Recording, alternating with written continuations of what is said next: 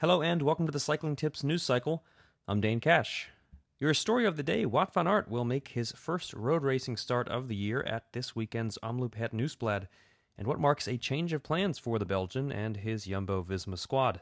The team said in a statement, quote, with Van Aert's start in the Omloop, we anticipate a possible cancellation of other races on his program.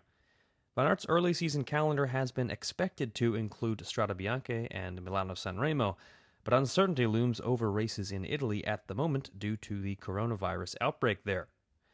Joining Van Aert at the Omloop will be Amund Grøndal Jansen, Mike Teunissen, Pascal Eenkhoorn, Taco van der Hoorn, Martin Wynants, and Bert Jan Lindeman.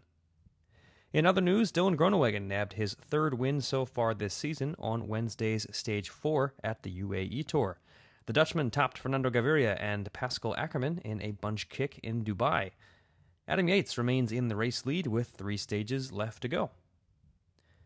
Deceuninck Quickstep has unveiled its roster for the Omloop Het Nieuwsblad, with defending champion Zdenek Stybar headlining the squad.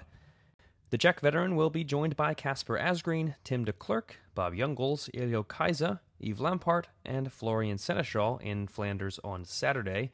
Five of those seven riders will also race Kuurne Brussels Kuurne the following day, with Fabio Jakobsen and Bert van Lerberghe slotting in for Declercq and Sénéchal.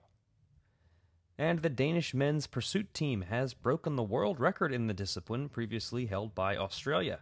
The quartet of Lasse Norman Hansen, Julius Johansson, Frederick Rodenberg Madsen, and Rasmus Pedersen set a time of 3 minutes 46.579 seconds in qualifiers at the Track World Championships in Berlin. Racing will continue for Denmark and the other qualifying teams. That's it for today's news cycle. I'm Dane Cash. We'll be back tomorrow.